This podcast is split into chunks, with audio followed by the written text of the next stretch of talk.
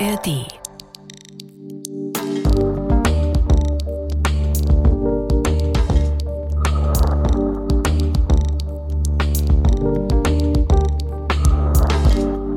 Der 28-jährige Albert Leo Schlagetter sitzt in seiner Todeszelle in der Ulmer Höhe so nennen die Einheimischen das vor 30 Jahren im Kaiserreich eröffnete Gefängnis, weil es in der Ulmenstraße im Düsseldorfer Stadtteil Derendorf auf einer leichten Anhöhe liegt.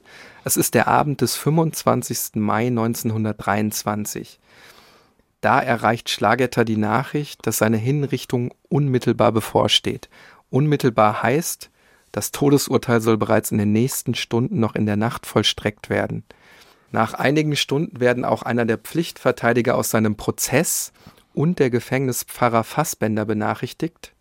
Sie erhalten die Mitteilung, dass die Hinrichtung um 4 Uhr stattfinden soll. Etwa eine Stunde vorher, um kurz nach drei, werden die beiden zu Schlagetter in die Zelle gelassen. Von dieser Szene gibt es natürlich keine Bilder, aber ich habe hier ein Foto vor mir, das einige Jahre früher und zwar nach dem Ende des Ersten Weltkriegs aufgenommen wurde. Ja, ich sehe hier einen jungen Mann ähm, in typischer Militäruniform, so wie man sich vielleicht auch einen Soldaten in der Zeit des Ersten Weltkriegs und danach eben vorstellt. Man sieht ganz eindeutig das Eiserne Kreuz ersten und zweiten Klasse, also militärischer Orden. In der Hand hält er seine Militärmütze. Er hat die Haare sehr adrett nach hinten gekämmt. Ich würde mal sagen, recht kurze Haare, ein bisschen in den Scheitel gerichtet. Attraktiver junger Mann, der sehr stolz, posiert auch ein bisschen vor dem Fotografen. Im Gefängnis sitzt Schlageter aber nicht für das, was er im Ersten Weltkrieg gemacht hat, sondern weil er danach Mitglied der Organisation Heinz ist, die sich aus ehemaligen Freikorps zusammensetzt. Diese Freikorps, das waren paramilitärische Verbände aus Freiwilligen und damit nicht offiziell mehr Teil der Reichswehr die zur Niederschlagung vor allen Dingen verschiedener Aufstände herangezogen wurden, also vor allen Dingen zur Niederschlagung linker Aufstände und auch bei anderen Kämpfen eingesetzt wurden. Nach den Bestimmungen des Versailler Friedensvertrages werden die Freikorps dann aufgelöst. Viele radikale Verbände bestehen dann aber so ein bisschen in dieser Halbillegalität weiter und natürlich auch ganz klar in der Illegalität. Und dazu zählt auch die Organisation Heinz, die als so etwas wie eine illegale Geheimpolizei bei den oberschlesischen Aufständen im Einsatz ist und hier die Grenzgebiete wirklich mit Terror überzieht. 1923 kommt die Organisation Heinz dann ins Ruhrgebiet und wird hier auch im angrenzenden Rheinland ihr Unwesen treiben. Dazu zählen Morde an angeblich französischen Spitzeln und mehrere Sprengstoffanschläge auf Bahngleise. Die Aktionen der Organisation Heinz sind Teil des aktiven Widerstands, gegen die belgischen und französischen Besatzer, die im Januar 1923 in das Ruhrgebiet einmarschiert sind. Und hier mischt auch Albert Leo Schlagete mit. Er ist Anführer eines Stoßtrupps, der heißt Stoßtrupp Essen. Das ist eine Art Untereinheit der Organisation Heinz. Schlageter wird unter anderem vorgeworfen, für mehrere Sprengstoffanschläge im März und April in Essen und bei Düsseldorf verantwortlich zu sein. März und April 1923, was also direkt auffällt, wenn wir uns angucken, wo wir jetzt gerade sind, in der Gefängniszelle, zwischen den Taten seiner Verhaftung, dem Gerichtsprozess samt Verurteilung und dann der Vollstreckung der Strafe, also an diesem 26. Mai, da liegt sehr wenig Zeit, nämlich nur knapp zwei Monate. Wenn wir diese letzten Minuten rekapitulieren, es ist kurz nach drei Uhr, ihm wird noch gestattet, einen Abschiedsbrief an seine Eltern zu schreiben. Der Ton in diesem Brief ist sehr ruhig und gefasst, finde ich zumindest. Vielleicht auch deshalb findet er sich schon ab 1933 sogar in Schulbüchern wieder. Denn Schlageter, so viel kann ich schon mal vorwegnehmen, der wird nach seinem Tod sehr schnell zu einem Märtyrer für nationalistische Kreise. Besonders die Nationalsozialisten werden sein Schicksal für die eigene Propaganda massivst ausschlachten. Ich lese mal kurz aus dem Abschiedsbrief vor, den er geschrieben hat. Darin heißt es, Liebe Eltern, nun trete ich meinen letzten Gang an. Ich werde noch beichten und kommunizieren. Also dann auf ein frohes Wiedersehen im Jenseits. Nochmal Gruß an euch alle, Vater, Mutter, Josef, Otto, Frieda, Ida, Marie, die beiden Schwäger, Göttes und die ganze Heimat, euer Albert. Der Gefängnispfarrer Fassbender nimmt ihm danach auch noch die Beichte ab, auch eine kurze Messe wird abgehalten. Und unter der strengen Bewachung von zwei französischen Gendarmen und auch in der Begleitung des Pfarrers, des Anwalts und eines Kaplans wird Schlageter dann anschließend mit einem LKW zum Ort der Hinrichtung gefahren. Man bringt ihn zur Golzheimer Heide, da wartet ein Exekutionskommando auf ihn. Ich weiß nicht genau, wie lang die Fahrt bis dahin dauert. Ganz schnell ist man vermutlich nicht unterwegs. Mit dem Auto dauert die knapp drei Kilometer Strecke auch damals nicht länger als 10 bis 15 Minuten. Aber jetzt setzt sich mit dem LKW wirklich ein ganzer Dross in Bewegung. Weitere Fahrzeuge begleiten den Laster, sogar eine kleine Einheit Kavallerie reitet mit. Selbst ausländische Journalisten sind dabei. Das spricht natürlich etwas dagegen, dass die Hinrichtung jetzt mitten in der Nacht still und heimlich durchgeführt wird. Wir kennen die genauen Hintergründe nicht. Es kann aber auch sein, dass es eine Machtdemonstration gegenüber den deutschen Einwohnern gewesen ist.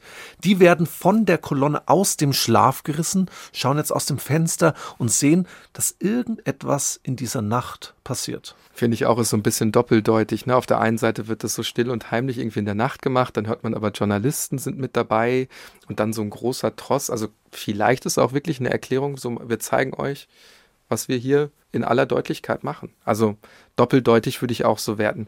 Die Kolonne erreicht dann irgendwann den Exekutionsplatz in der Golzheimer Heide. Schlageter ist zu diesem Zeitpunkt immer noch äußerst ruhig und gefasst, zumindest wenn man den Berichten von damals glaubt. Das muss man natürlich auch immer so ein bisschen mit Vorsicht genießen. Er soll nämlich seinen drei Begleitern noch Folgendes gesagt haben. Grüßen Sie mir meine Eltern, Geschwister und Verwandten, meine Freunde und mein Deutschland. Auch das verstärkt natürlich dann nochmal das Bild von einem Patrioten, der sein Schicksal sozusagen mit Anmut hinnimmt. Auch das sicherlich Teil des späteren Mythos Schlageter. Schlageter wird dann an einem Pfahl gebunden, vermutlich relativ lose, denn wie das bei solchen Exekutionen damals vorgeschrieben ist, muss er sich dann hinknien. Auch dieses Hinknien übrigens wird man später mit zu seiner Legende aufbauen. Also man wird konstruieren, er habe sich geweigert, sich hinzuknien. Was auf jeden Fall sicher überliefert ist, das Feuer wird eröffnet, zwölf Soldaten schießen auf ihn, Schlageter wird von mehreren Kugeln ins Herz getroffen und um dann auf Nummer sicher zu gehen, also dass er auch wirklich tot ist, schießt dann auch nochmal ein Offizier aus nächster Nähe auf ihn. Still und heimlich wird sein Leichnam dann zum nahegelegenen Nordfriedhof gebracht und noch am Morgen beerdigt. Das verhindert aber nicht, dass dieses provisorische Grab bald zu einer Pilgerstätte wird, denn spätestens seit der Verkündung seines Todesurteils ist Albert Leo Schlageter in aller Munde. Er ist ein Symbol für den Widerstand gegen die französischen Besatzer. Am 29. Mai 1923 empört sich dann auch die deutsche Regierung über das Todesurteil bzw. über die Vollstreckung des Todesurteils. Dabei stellt man grundsätzlich die Frage, wieso sich französische Militärgerichte denn erdreisten können, Zitat, über die Freiheit oder gar das Leben und Tod von Deutschen zu befinden. Und er wird eben stilisiert zu einem Kämpfer für das eigene Vaterland. Das hast du ja auch vorhin schon angesprochen. Durch seine Selbstzeugnisse konnte man das noch aufbauschen, der dieses Unrecht mit Mut und Würde hinnimmt. Am Fall Albert Leo Schlageter lässt sich gut erkennen, wie aufgepeitscht die öffentliche Stimmung im Jahr 1923 tatsächlich ist. Und das müssen wir noch mal kurz in Erinnerung rufen. Am 11. Januar kommen nach und nach bis zu 100.000 französische und belgische Soldaten in das Ruhrgebiet, marschieren dort ein. Der Grund dafür ist, dass aus Sicht der Belgier und Franzosen die Weimarer Republik, also Deutschland, absichtlich Lieferungen zurückhält. Lieferungen, die Teil der Reparationsverpflichtungen des Versailler Friedensvertrages sind. Das Ruhrgebiet ist zu dem Zeitpunkt fast komplett Teil einer entmilitarisierten Zone, der Einmarsch der französischen und belgischen Truppen löst dann in Deutschland wirklich einen Sturm der Entrüstung aus. Die deutsche Regierung um Reichskanzler Wilhelm Kuno reagiert dann mit der Ausrufung des passiven Widerstands. Menschen arbeiten also nicht mehr in den Fabriken oder verlassen ihre Amtsstuben. Es geht eben darum, es den Besatzern so schwierig wie möglich zu machen. Vor allem aber sollen so wenig Sachgüter wie Kohle nach Frankreich oder Belgien geschafft werden. Dieser passive Widerstand und die französischen Reaktionen finden an Kar-Samstag bei der Firma Krupp in Essen einen gewaltsamen Höhepunkt. Dabei sterben 13 Menschen. Über diese Tragödie bei der Firma Krupp haben wir in der letzten Folge ausführlich gesprochen. Hört diese Folge am besten noch an, wenn ihr das noch nicht getan habt, weil die zweite Folge jetzt, die baut eben auf der ersten auf. In der letzten Folge haben wir über den passiven Widerstand gesprochen. Neben diesem passiven Widerstand gibt es in dieser Zeit im Ruhrgebiet im Jahr 1923 aber auch noch einen aktiven Widerstand und an dem beteiligen sich auch ehemalige Freikorps. Das Brisante daran ist, die Aktionen solcher militanter Gruppen, eben mit Leuten wie Schlagetter, die werden dabei von staatlichen Stellen unterstützt. Es gibt auch Kontakte zur Industrie wir werden aber heute sehen, diese radikalen Organisationen, die verfolgen ganz eigene Ziele und damit beginnen die Dinge aus dem Ruder zu laufen. Und damit sind wir wieder mittendrin in der unübersichtlichen Gesamtgemengelage während der Ruhrbesetzung im Jahr 1923. Wir reden heute über diesen Terror am Beispiel der Organisation Heinz und der Person Albert Leo Schlageter. Wir sprechen auch darüber, wie es mit dem passiven Widerstand weitergeht, der den Staat und die Bevölkerung in den besetzten Gebieten an den Rand des Kollapses bringt. Und auch in dieser Folge reden wir wieder über die Spirale der Gewalt, die sich im Sommer 1923 immer weiter dreht. Und wir sprechen darüber, wie Adolf Hitler und die nationalsozialistische Bewegung die Grupptoten und Albert Leo Schlageter für die eigene Propaganda vereinnahmen werden. Wir, das sind Hannes Liebrandt und Niklas Fischer, zwei Historiker von der Ludwig-Maximilians-Universität in München. Das ist ein Podcast von Bayern 2 in Zusammenarbeit mit der Georg von Vollmer Akademie. Das ist Tatort Geschichte.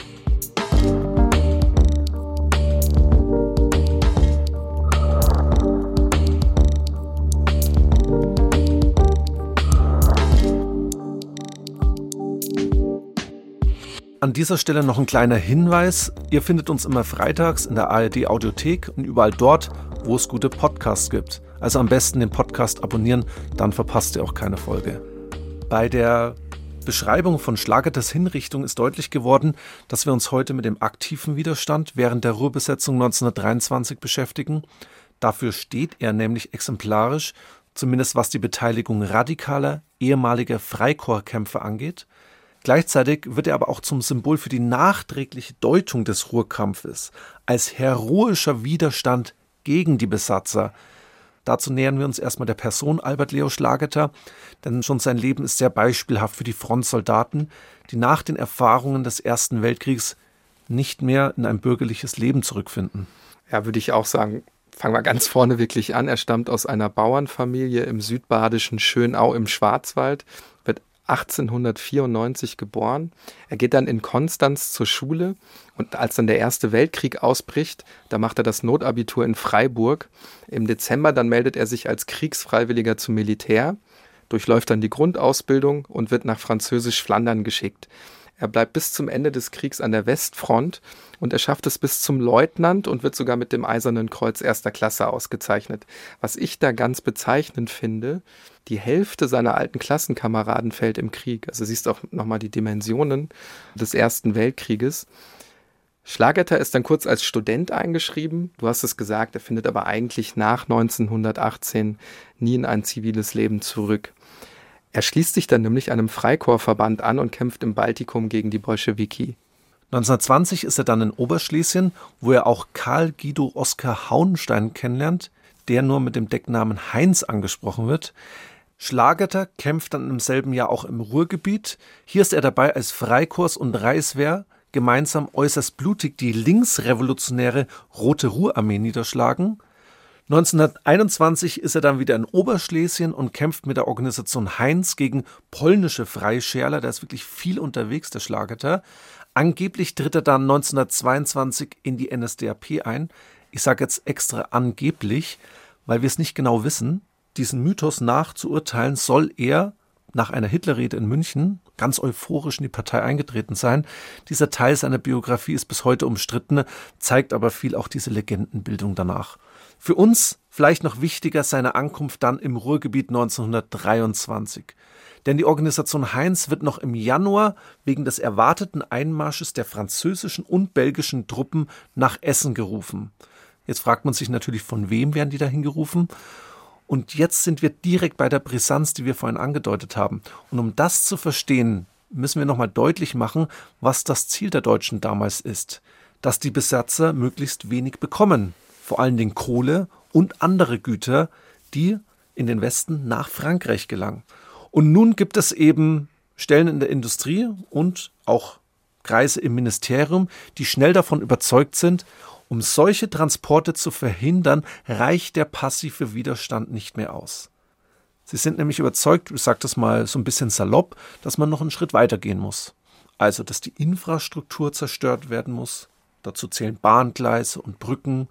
Es geht immer darum, den Abtransport von Gütern zu verhindern. Und diese Sabotageakte, die können die Eisenbahner jetzt nicht alleine übernehmen. Und deswegen ist man auch bereit, diese Aufgabe an ehemalige Freikorps zu übertragen. Und die gehen oftmals noch einen Schritt weiter und nehmen auch menschliche Ziele ins Visier. Zu diesen Freikorps zählt eben auch die Organisation Heinz. Wir haben es gehört, die Organisation ist kampferfahren und hat sich einen Namen gemacht. Also nimmt man zum Chef der Organisation, also Heinz Hauenstein, Kontakt auf. Mann heißt nach späterer Aussage von Hauenstein selbst Hintermänner im Reichswehrministerium. Direkt in Essen tritt dann auch noch ein Oberingenieur der Firma Krupp an ihn heran. Und mit diesem Krupp-Ingenieur bespricht Hauenstein dann nach eigener Aussage die Aufgaben seiner Organisation im Ruhrgebiet. Dazu gehört das französische Militär beobachten, dazu gehört aber auch die Sprengung von Eisenbahnlinien. Insgesamt ist die Organisation vor Ort in drei Gruppen gegliedert. Schlagetter ist dabei der Anführer des sogenannten Stoßtrupps Essen.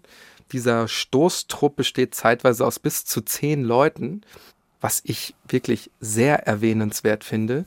Die Polizei unterstützt die Organisation Heinz dabei teilweise. Albert Leo Schlagetter zum Beispiel, aber auch andere Mitglieder werden mit falschen Pässen von verschiedenen Polizeidienststellen versorgt. Die Mitglieder der Organisation erhalten aber auch Freifahrttickets für den öffentlichen Nahverkehr, um nur mal so ein paar Beispiele zu nennen. Und zur Aufgabe der Gruppe um Schlageter gehört auch die Überwachung des französischen Spionagedienstes. Also man beobachtet einfach Leute, die mit den französischen Besatzern sprechen, die dann als potenzielle Verräter ins Visier geraten. Mindestens ein angeblich französischer Agent wird dabei durch die Schlageter-Gruppe ermordet.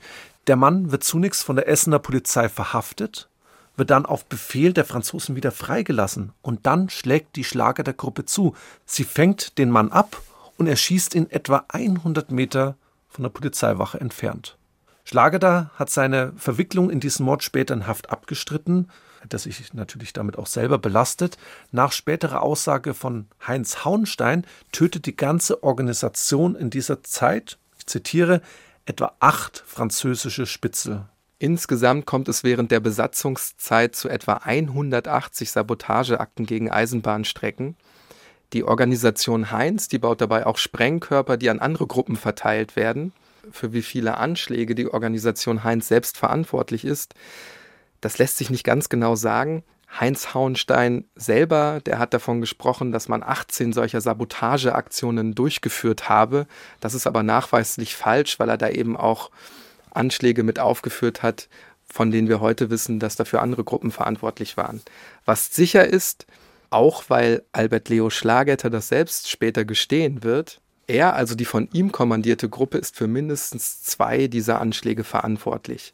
In Essen kommt es am 12. März 1923 beim kleinen Bahnhof Essen-Hügel zu einer Explosion. Ja, Bahnhof ist da jetzt vielleicht ein bisschen Euphemismus, ist eigentlich nicht mehr als eine kleine Haltestelle. Die liegt nur einen Steinwurf von der imposanten Villa Hügel entfernt. Das ist ja der Sitz der Familie Krupp. Nur drei Tage später, also dann am 15. März 1923, gibt es dann auf der Habachbrücke nahe Kalkum bei Düsseldorf wieder eine Explosion. Mit diesem Sprengstoffanschlag soll die Zugstrecke zwischen Düsseldorf und Duisburg lahmgelegt werden.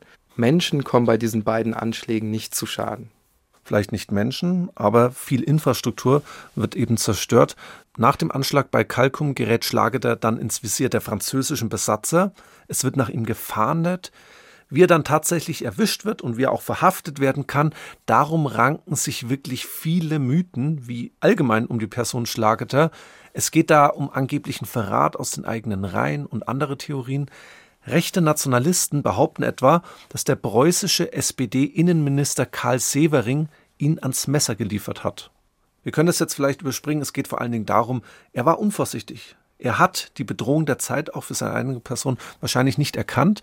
Trotz gefälschter Pässe mietet er sich etwa vor dem Anschlag bei Kalkum in einem der nächstgelegenen Hotels im Ort Kaiserwert ein, unter seinem richtigen Namen. Und das macht er auch am 7. April 1923 in Essen, wo er im Hotel Union absteigt. Auch da checkt er mit seinem richtigen Namen ein, wird schließlich von der französischen Militärpolizei verhaftet und ins Gefängnis nach Werden gebracht. Das ist heute ein Stadtteil im Süden von Essen. Wir sehen also immer deutlicher, wie sich die Geschichten aus der letzten Folge und dieser Folge immer mehr miteinander verbinden, denn alles läuft in Essen zusammen. Zu diesem Zeitpunkt im April 1923 sind mit den Krupp-Direktoren und mit Albert Leo Schlagetter sowohl Repräsentanten des passiven als eben auch des aktiven Widerstands in französischer Haft. Während sie im Gefängnis auf ihren Prozess warten, wird auch die Stimmung draußen auf den Straßen immer angespannter und die Urteile in beiden Gerichtsverhandlungen werden weiter Öl ins Feuer gießen. Wenn wir uns die öffentliche Aufmerksamkeit bei unseren beiden Fällen, ich nenne das mal so zwischen aktivem und passivem Widerstand anschauen, dann kann ich sicherlich sagen, die Geschehnisse rund um den blutigen Kar-Samstag auf dem Gelände der Firma Krupp, die stehen zu Beginn deutlich mehr im Fokus des öffentlichen Interesses. Das erkennt man schon an der riesigen Anteilnahme für die toten Arbeiter.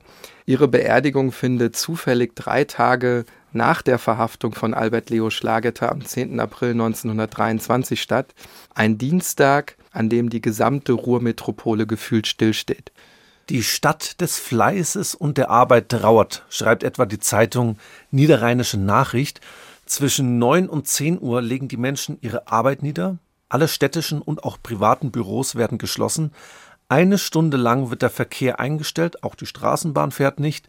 Stille auch über dem Krupp Gusseisenwerk, dort wo sonst die Maschinen dröhnen. Direkt vom Turm der Hauptverwaltung wehen schwarze Fahnen auf Halbmast. Im Lichthof des Gebäudes findet eine große Trauerfeier statt. Die Toten werden in großen Eichensärgen aufgebahrt. Auf den Särgen liegen große Grenze, etwa vom Reichspräsidenten und dem Reichskanzler, mit Schleifen in den Farben des Reichs. Auch von wunderbaren Blumenspenden der Familie Krupp ist in der Zeitung zu lesen. Politiker aus der Stadt Essen sind da, sogar der Reichskommissar Mehling kommt, stellvertretend für den Reichspräsidenten. Der werkseigene Gesangsverein singt mehrere Lieder und auch Firmenchef Krupp von Bohlen und Halbach, seit 1909 Aufsichtsratsvorsitzender, hält eine Rede. Sehr pathetische Worte, wenn man sich die Rede anschaut. So erklärt er beispielsweise, die Arbeiter starben für die deutsche Freiheit. Irgendwann läuten überall in der Stadt die Glocken und nun setzt sich der Trauermarsch in Bewegung. Die von Pferden gezogenen Leichenwagen bringen die Toten die knapp fünf Kilometer in Richtung des Ehrenfriedhofs im Südwesten der Stadt. Laut niederrheinischen Nachrichten empfangen sie dort bei klarem Sonnenschein Hunderttausende von Menschen. Ich habe hier ein Bild vor mir liegen von der Bestattung auf dem Ehrenfriedhof. Auch hier wieder ein unheimlicher Andrang von Menschen, übrigens bezeichnenderweise weitestgehend Männer, wenn ich das richtig erkennen kann. Es sind Banner zu sehen, die Menschen stehen sehr andächtig. Also man bekommt hier ein relativ gutes Bild von der ganzen Szenerie. Ja, die Anteilnahme ist riesig. Groß ist aber auch die Anteilnahme für die Angeklagten im Gruppprozess, die sich für die Ereignisse von Kar-Samstag verantworten müssen. Während Schlageter noch ein paar Tage auf seinen Prozess warten muss, beginnt der Krupp-Prozess Anfang Mai vor einem französischen Militärgericht. Für einen Paukenschlag sorgt dann die Tatsache, dass einer mit auf der Anklagebank Platz nehmen muss, der vorher noch auf der Trauerfeier für die toten Arbeiter gesprochen hatte, nämlich Firmenchef Gustav Krupp von Bohlen und Halbach. Er wird nämlich nach einer Vernehmung am 1. Mai festgenommen.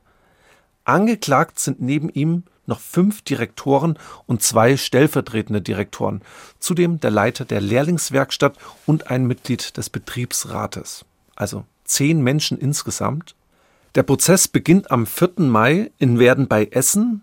Den Ort kennen wir ja bereits. Interessant ist auch, dass er nur wenige Kilometer von der Krupp-Zentrale entfernt liegt. Die Sicherheitsvorkehrungen sind wirklich gigantisch. Schon weit außerhalb des Ortes gibt es Straßensperren. Verhandelt wird im größten Saal des Ortes. Normalerweise werden hier Theaterstücke aufgeführt. Jetzt wird der Saal eben für den Prozess verwendet.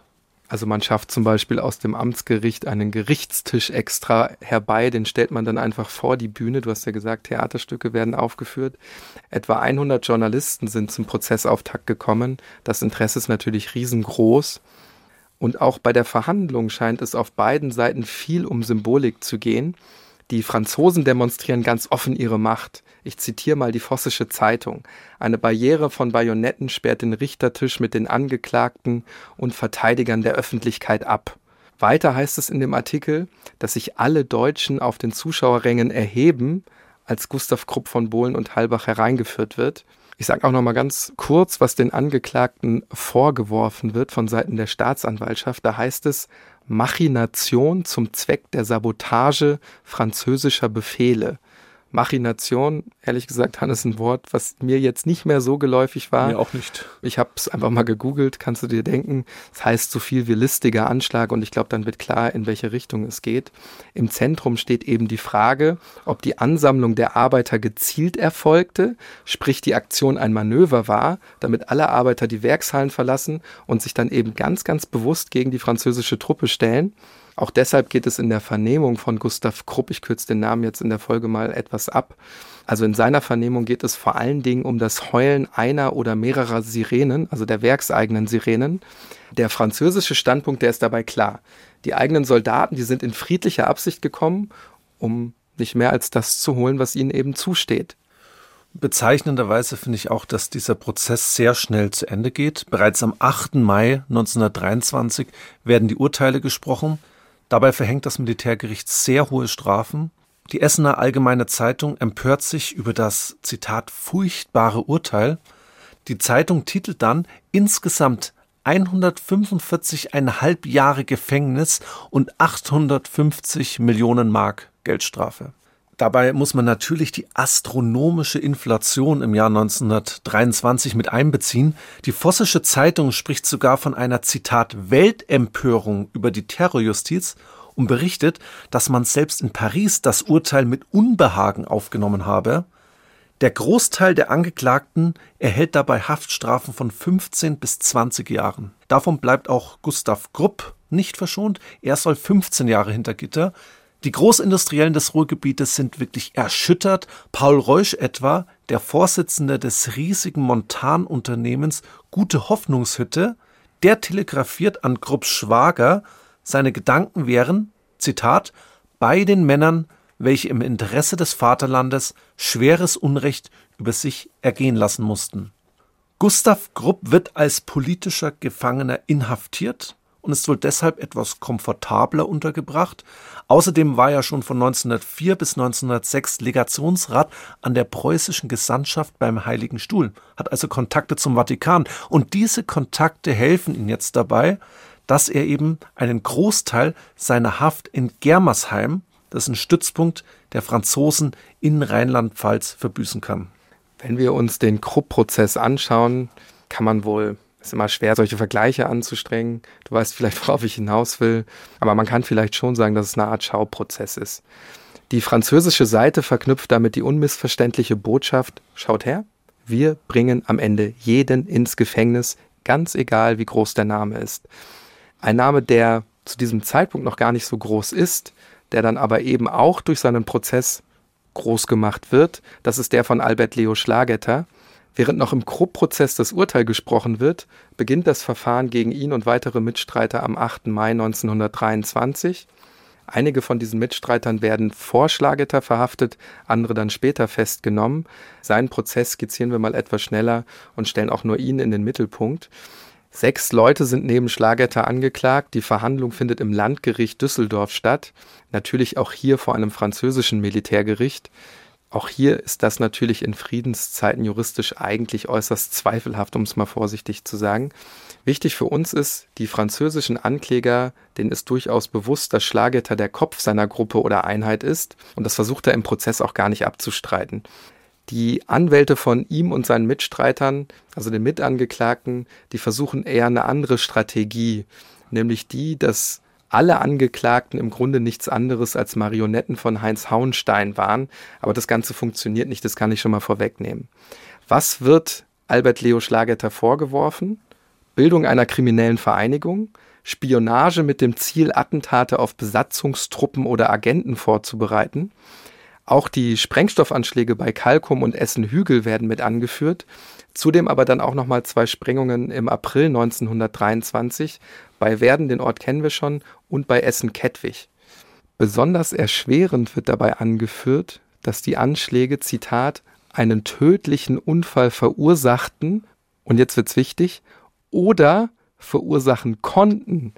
Diese Formulierung, Hannes, die hat es wirklich in sich, denn wir hatten es ja gesagt, bei den Sprengstoffanschlägen kommen keine Menschen zu Schaden.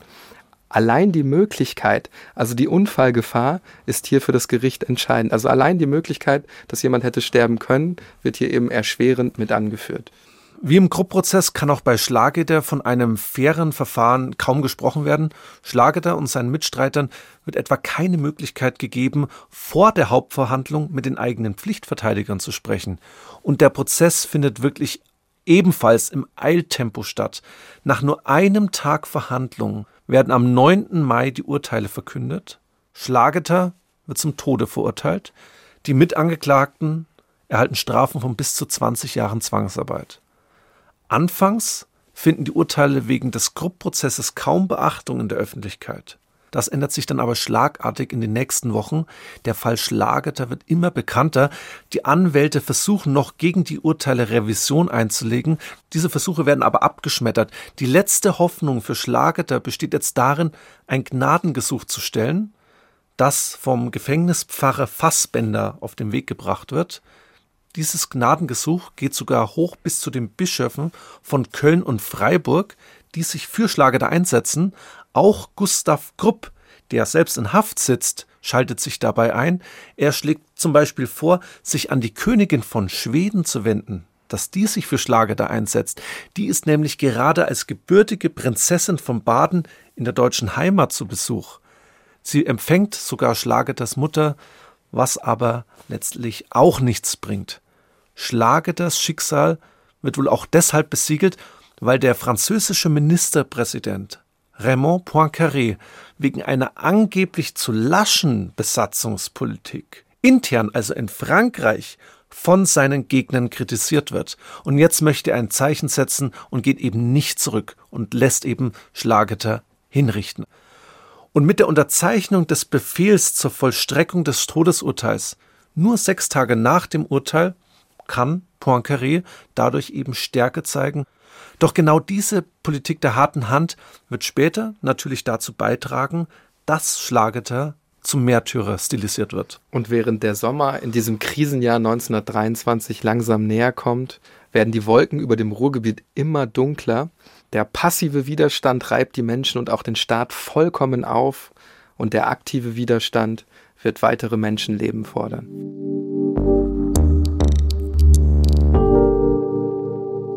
Liebe Hörerinnen und Hörer von Tatort Geschichte, ich unterbreche die laufende Episode kurz für eine Werbung in eigener Sache. Unser Podcast wächst und wächst ja von Staffel zu Staffel und darüber freuen wir uns natürlich riesig. Großartig sind auch eure ganzen Rückmeldungen, wenngleich ein kleiner Wermutstropfen sich nicht vermeiden lässt. Wir sehen euch nämlich nicht und ihr uns umgekehrt dann natürlich auch nicht.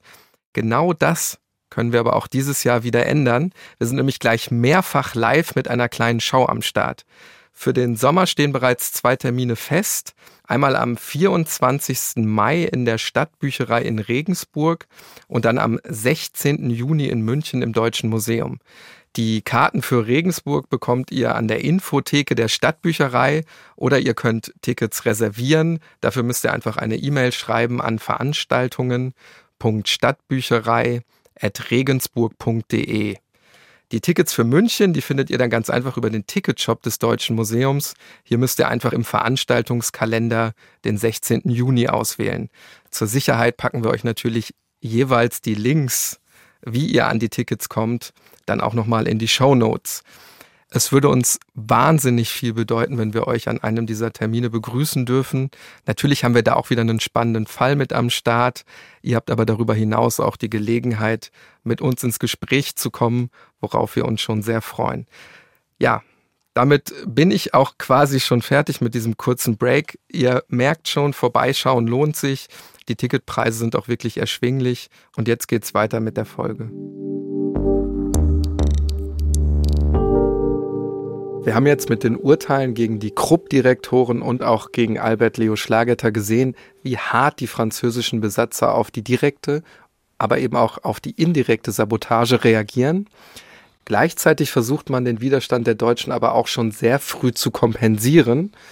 Und dabei zeigt man sich durchaus kreativ. Um zum Beispiel die Eisenbahn wieder ins Rollen zu bringen, wirbt man einfach Fachkräfte aus Lothringen an. Wir haben es ja in der ersten Folge auch kurz thematisiert. Lothringen und auch das Elsass waren ja vor dem Ersten Weltkrieg deutsche Gebiete, sind jetzt französisch, aber natürlich kennen sich die Menschen da immer noch mit der deutschen Technik aus und das versucht man eben jetzt zu nutzen. Wir können aber auch den Blick in Richtung der Bergwerke richten, um da den Ausfall der deutschen Kumpel auszugleichen, werden einfach polnische Bergleute angeworben. Und darauf versucht eben auch die deutsche Seite zu reagieren, das heißt sich darauf einzustellen. Die Spionageabwehr der Polizei, die richtet eine regelrechte Blockade an der eigenen Grenze zum Ruhrgebiet ein. Das heißt, die Straßen rein in den Ruhrpott, die werden kontrolliert, um eben zu verhindern, dass ausländische Arbeiter, die jetzt für die Franzosen arbeiten sollen, da reinkommen. Es werden dabei Hunderte von Menschen in Haft genommen. Dafür reicht es schon aus, einfach verdächtigt zu werden, für die Franzosen arbeiten zu wollen. Trotz dieser ganzen Maßnahmen spielt aber allein schon der Faktor Zeit für die Franzosen. Wir haben es ja in der letzten Folge schon gesagt, die Franzosen weisen Massen an Arbeitern und Beamte einfach aus, die sich am passiven Widerstand beteiligen. Die müssen aber weiter bezahlt werden und das macht jetzt der Staat mit einer schon vor der Ruhrbesetzung leeren Staatskasse.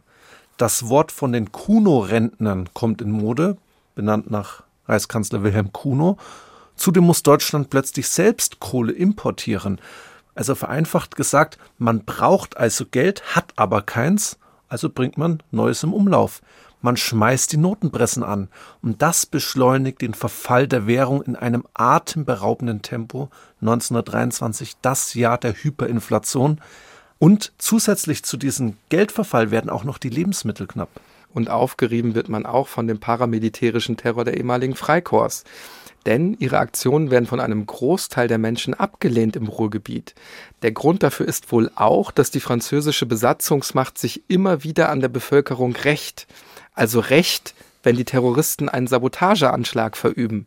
Da werden dann einfach Geiseln genommen, also man nimmt Bürger in Haft, steckt sie ins Gefängnis, um eine Drohkulisse aufzubauen. Ins Gedächtnis der Dortmunder Stadtbevölkerung, da brennt sich vor allen Dingen der 10. Juni 1923 ein. Als Reaktion auf die Ermordung von zwei französischen Adjutanten durch Unbekannte verhängen die Franzosen da eine Ausgangssperre über der Stadt und in dieser Nacht sterben dann sieben Menschen. Sie hatten von der Ausgangssperre nichts mitbekommen und werden ohne Vorwarnung erschossen. Am 30. Juni kommt es an der Hochfelder Rheinbrücke in Duisburg zu einer Explosion. Dabei wird ein Transportzug jetzt mit belgischen Soldaten zerstört. Acht bis neun von denen finden den Tod. Hier weichen die Zahlen etwas ab. Auch hier reagieren die Besatzer. Geiseln werden genommen, sogar der Oberbürgermeister der Stadt wird inhaftiert. Und zudem ordnen die Besatzer an, dass zukünftig immer deutsche Zivilisten mit an Bord sein müssen, wenn ein Zug mit Soldaten die Rheinbrücke überquert. Der Rückhalt für die radikalen Gruppen wie der Organisation Heinz geht dann auch bei den staatlichen deutschen Stellen sowie der Industrie verloren die hinterfragen jetzt den Nutzen der Sabotageaktionen, die sie ja anfangs heimlich unterstützten. Und sie müssen feststellen, dass sich die radikalen Gruppen nicht kontrollieren lassen, dass sich da eine Eigendynamik auch bildet. Denn sie denken gar nicht daran, die Gewalt einzustellen. Ihr Terror richtet sich dann auch gegen die Weimarer Republik selbst. Die preußischen Behörden handeln dann in dieser Zeit. Sie fangen an, gezielt Terroristen zu verhaften und liefern sie an die Franzosen aus. Bereits am 24. Juni 1923 fliegt die Druckerei der SPD-Tageszeitung Der Volkswille in die Luft. Ausgerechnet am ersten Todestag des 1922 ermordeten Außenministers Walter Rathenau. Auftraggeber ist mutmaßlich der ehemalige Freikorpsführer und spätere SR-Führer Franz von Pfeffer, der die Aktivitäten des aktiven Widerstands von Münster aus organisiert. Erst im August 1923 kommt dann auch der passive Widerstand gegen die französischen und belgischen Besatzer langsam an sein Ende. Reichskanzler Wilhelm Kuno gerät immer weiter unter Druck und tritt zurück. Viele Menschen können einfach nicht mehr. Am 26. September 1923 wird der passive Widerstand dann offiziell vom neuen Reichskanzler dann, Gustav Stresemann, für beendet erklärt. Als Folge, das finde ich durchaus bemerkenswert, werden dann auch die Krupp-Direktoren, also auch Gustav Krupp, mit dem Ende des Widerstands nach etwa sieben Monaten aus der Haft entlassen. Im Sommer 1925 endet dann auch die Besatzung des Ruhrgebiets als Folge des Dawes-Plans. Warum Dawes-Plan ist einfach benannt nach dem amerikanischen Finanzexperten Charles Gates Dawes. Und in dem Dawes-Plan, da werden die Reparationszahlungen jetzt verbindlich geregelt und damit findet dann eben die Ruhrbesetzung ein Ende. Was aber natürlich bleibt, die Menschen sind zwar weg, die Soldaten, aber was bleibt, das sind die fatalen Folgen aus diesem Krisenjahr 1923. Denn in den Köpfen vieler Deutscher bleiben natürlich die Erfahrungen von Gewalt und auch das Gefühl der Feindschaft gegenüber Frankreich. Und genau das wird die nationalsozialistische Bewegung für sich ausnutzen und dabei auch die Krupptoten für die eigene Propaganda vereinnahmen. Vereinnahmen wird man aber auch die Figur Albert Leo Schlagetter. Wir sehen also, vieles kulminiert in diesem Krisenjahr 1923. In Bezug auf die Nationalsozialisten müssten wir auch noch den Hitlerputsch erzählen, haben wir auch schon mal eine Folge drüber gemacht. Wenn wir jetzt bei Albert Leo Schlageter bleiben und die Inszenierung der Person, dann müssen wir sagen, dass der Kult um Schlageter nicht nur auf nationalsozialistische Kreise beschränkt bleibt. Ganz im Gegenteil. Man kann sagen, es beginnt mit der Überführung der Leiche nach dem Wunsch von Schlageters Eltern. Das kann auch auf Initiative der Reichsregierung erwirkt werden.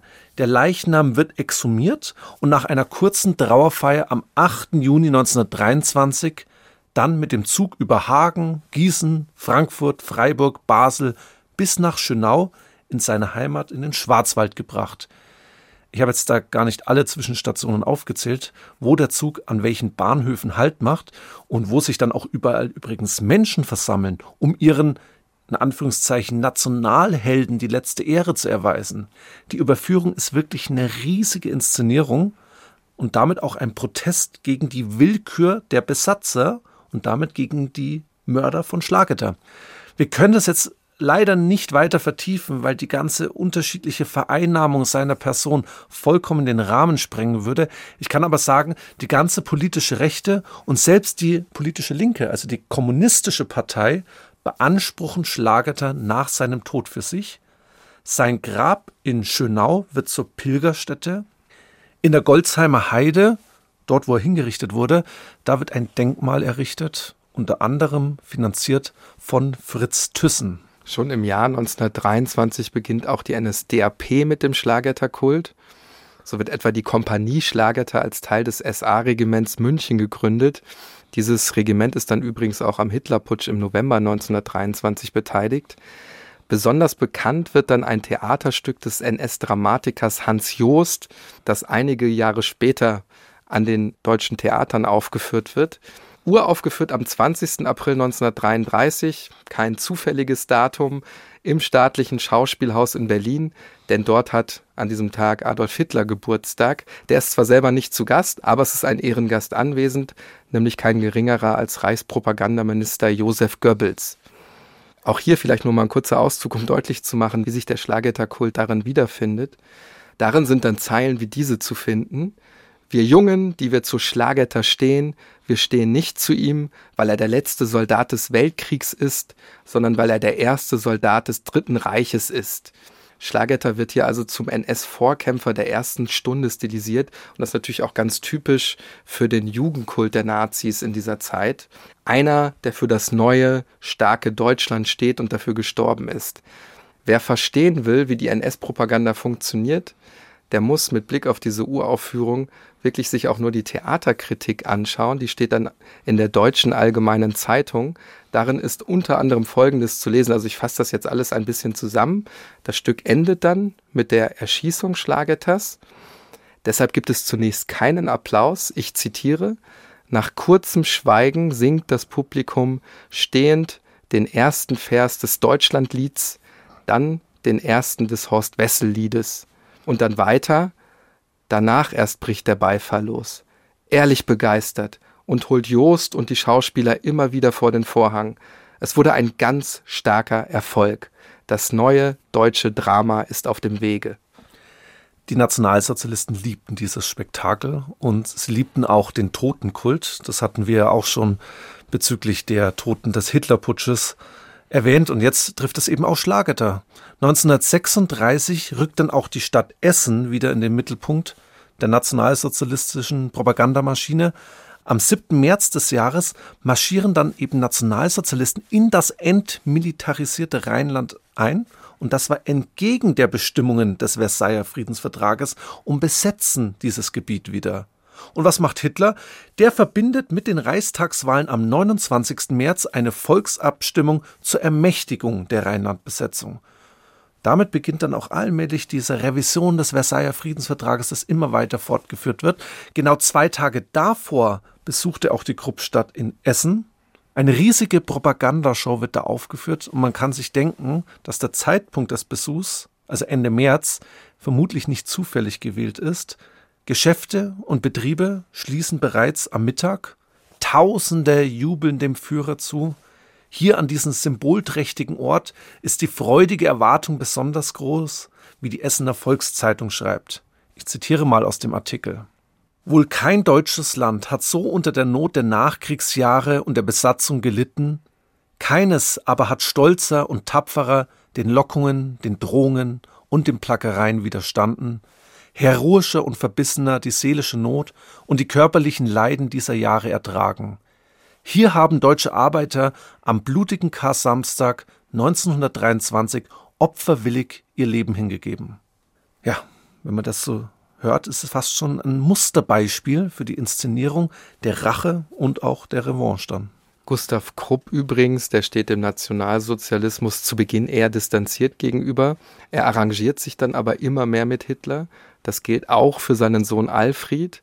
Der wird dann 1943 Firmenchef und dann ja auch nach dem Krieg zusammen mit anderen leitenden Angestellten bei einem Militärtribunal in Nürnberg verurteilt über die Krupps, Hannes und das Verhältnis zum NS-Staat, da müssten wir mal eine ganz eigene Folge machen. Das können wir auch an dieser Stelle nicht weiter vertiefen. Ich will aber zumindest eines gesagt haben. 100.000 Zwangsarbeiter werden für den Konzern während des Zweiten Weltkriegs eingesetzt. Wir sprechen aber heute zum Ende über das Jahr 1923 und seine Folgen zunächst sei an dieser Stelle auch nochmal betont, wir machen das nicht in jeder Folge, aber heute will ich es einmal betonen, wir haben wirklich nur einen Ausschnitt gezeigt. Also wir haben zum Beispiel überhaupt nicht über die separatistischen Bewegungen gesprochen, die im Jahr 1923 ja ganz massiv von den Franzosen gefördert werden, aber die eben im Ruhrgebiet nicht so wirklich stark sind. Das ist der Grund gewesen, warum wir es heute ausgeklammert haben. Wenn wir jetzt aber zum Ende zusammenfassen, worüber wir in den letzten zwei Episoden, also in der heutigen und in der letzten gesprochen haben, was würdest du selber sagen? Was ist die Message? Ja, ich würde erstmal damit anfangen, dass wir, das hatten wir durch die zwei Folgen gemacht, zwischen aktiven und passiven Widerstand unterscheiden und auch diesen dann bewerten. Es gibt ja durchaus den Standpunkt in der Wissenschaft, dass dieser gewaltlose Protest das Ansehen der Weimarer Republik verbessert hat. Das bezieht sich jetzt vor allen Dingen aufs Ausland. Aber auch wenn wir ins Inland blicken, sehen wir eine große Einigkeit nach den Ereignissen in den Gruppwerken, teilweise sogar parteiübergreifend. Das Problem ist aber, dass es dabei ja nicht bleibt. Wir haben ja auch gesagt, dass es eine Zusammenarbeit zwischen Verwaltung und diesen Terrorgruppen gibt, die vornehmlich aus ehemaligen Freikorps bestanden haben. Und deswegen vermischen sich auch ein bisschen so die Grenzen zwischen aktiven und passiven Widerstand. Es gibt eine ganz interessante Aussage des Außenministers Frederik von Rosenberg, der die Perspektive der Regierung im Sommer 1923 ja, ganz deutlich zusammenfasst, haben wir aus zweiter Hand übermittelt bekommen. Die Regierung braucht das, Zitat, Vertrauen auch der rechtsgerichteten Kreise. Wenn sie, ich zitiere weiter, zu scharf gegen die Saboteure vorgingen oder von ihnen abrückten, dann würde man genau das verlieren. Die jetzige Regierung habe überhaupt nur durch das ständige Lavieren zwischen rechts und links das deutsche Volk für den geschlossenen Widerstand zusammenhalten können. Was wir heute aber auch gehört haben, die Geister, die man ruft oder zumindest gewähren lässt, die wird man ja nicht mehr los. Und das führt zu dieser Dynamik weiter. Da fällt mir spontan Timothy Snyder ein, der Historiker wollen nicht zu viele Namen droppen, aber der sagt ja, Demokratie ist eigentlich immer in einer Schieflage, wenn Akteure jenseits des Staates eben Zugang zu Gewalt haben. Und das erkennen wir hier auch. Das erkennen wir natürlich in anderen Episoden der Weimarer Republik noch deutlich stärker, aber es ist eben auch ein Teil unserer heutigen Geschichte, finde ich. Ja, finde ich auch. Und was ich vielleicht auch nochmal betonen möchte, ist, wir wollen jetzt überhaupt nicht den Eindruck vermitteln, dass 1923 automatisch dann zu 1933, also zur Machtübernahme der Nationalsozialisten führt. Es gab da viele Ereignisse dazwischen, die eben den Lauf der Geschichte hätten verändern können. Wir können diese Kausalkette auf gar keinen Fall hier eben weiterführen. Unsere Folgen haben aber gezeigt, dass hier Erfahrungen gemacht werden und sich auch Denkweisen ausbilden, die diese Entwicklungen dann sicherlich begünstigen oder zumindest eben ja ein gewisses Fundament dafür bilden. In jedem Fall sehen wir auch, wie geschickt die Nationalsozialisten dann auch mit Albert Leo Schlageter Propaganda betreiben. Und 1936 wird die Feindschaft mit Frankreich eben auch auf dem Rücken der toten Krupparbeiter ausgetragen. Und auch das Ruhrgebiet und die Stadt Essen werden zum Symbol. Hitler steht eben an Ort und Stelle und vermittelt, wir wissen, dass ihr leiden musstet, aber wir sind wieder wer und hier kommt keiner mehr rein. Und er geht dann eben noch weiter, weil er genau in dieser Zeit im Westen in das entmilitarisierte Rheinland hineinmarschiert, also das von der Wehrmacht besetzen lässt, nach dem Motto, wir kümmern uns um euch, wir wehren uns. Das alles allein erklärt natürlich nicht den Krieg, der dann 1939 vom Zaun bricht und der sich dann natürlich auch gegen Frankreich richtet. Aber ich finde, wir erkennen schon recht gut, wie sehr da mit der Mentalität der Erbfeindschaft gespielt wird, also auch ganz bewusst von Hitler gespielt wird. Das, was ich auch aus dieser Folge mitnehme, ist, dass die Erbfeindschaft noch einen schrecklichen Zweiten Weltkrieg braucht oder dauert, bis sie langsam beiseite geschoben wird und sich die beiden Länder, also Frankreich und Deutschland, aussöhnen. Hannes, ich will am Ende von so einer Folge nicht zu pathetisch werden, aber wir beide machen ja auch zusammen ganz viele Exkursionen nach Frankreich und beleuchten da auch den Ersten und Zweiten Weltkrieg. Und da versuchen wir ja auch immer so als Botschaft mit rüberzubringen, dass aus Feinden Freunde werden können. Das heißt natürlich nicht, dass man immer einer Meinung ist, aber wir schlagen uns heute zumindest nicht mehr den Kopf gegenseitig ein. Und das ist ein ganz, ganz hohes Gut, was manchmal vielleicht zu selbstverständlich daherkommt. Aber das ist es auf jeden Fall, was ich aus unseren beiden Folgen mitnehmen würde, dass man das auch zu schätzen weiß. Ja, Niklas, jetzt hast du so schön den Wandel von der deutsch-französischen Erbfeindschaft zu einer Freundschaft äh, umrissen. Also das ist eine wichtige Botschaft, die jetzt hier auch am Ende der Folge stehen soll. Ich möchte die Zeit jetzt noch nutzen für unsere kommende Folge Werbung zu machen. Nämlich da kommt es zu einer Premiere. Wir reisen mit euch in die Antike. Besser gesagt in die dunkle Vergangenheit der Antike, in das römische Reich im ersten Jahrhundert nach Christus. Das befindet sich zu diesem Zeitpunkt wirklich auf dem Höhepunkt seiner Macht. Aber es lauern überall Feinde für die Cäsaren. Von außen, aber auch von innen, ja sogar innerhalb der eigenen Familie. Wir sprechen über eine Frau, die wie kaum eine andere Frau in der damaligen Zeit an den Schalthebeln der Macht sitzt. Als Schwester eines Kaisers, als Ehefrau des nächsten Kaisers und als Mutter des nachfolgenden Kaisers. Agrippina die Jüngere, als antike Machtfrau ebenso bekannt wie als Giftmörderin berüchtigt. Aber bald gerät sie ins Visier und das ausgerechnet von ihrem eigenen Sohn, den römischen Kaiser Nero, ich denke, ihr solltet unseren Abstecher in die Antike keineswegs verpassen. Wir haben auch einen wirklich tollen und bekannten Gast bei uns. Wenn ihr den Podcast abonniert, verpasst ihr auch keine weitere Folge von uns. Die findet ihr dann wie gewohnt in der ARD Audiothek und überall dort, wo es Podcasts gibt. Unter tatortgeschichte.bayern2.de könnt ihr uns natürlich wie gewohnt Feedback und Rückmeldung geben, vielleicht auch eure Ideen zur deutsch-französischen Freundschaft, die wir heute zum Ende besprochen haben. Zum Ende bleibt mir noch zu sagen, Tatort Geschichte ist ein Podcast von Bayern 2 in Zusammenarbeit mit der Georg von Vollmer Akademie. Ich werde es nicht müde zu betonen, aber die Georg von Vollmer Akademie macht ganz wesentliche, wichtige politische Bildung in ihrer eigenen Bildungsstätte in Kochel am See, aber eben auch in Form von Podiumsdiskussionen oder Online-Veranstaltungen. Es lohnt sich immer ins Programm hineinzuschauen. Hannes, das ein oder andere Mal, das hatte ich heute angedeutet, sind wir selbst mit dabei. Macht das also unbedingt. Vollmer-akademie.de, da findet ihr alles Wesentliche. Wir hören uns in der nächsten Episode.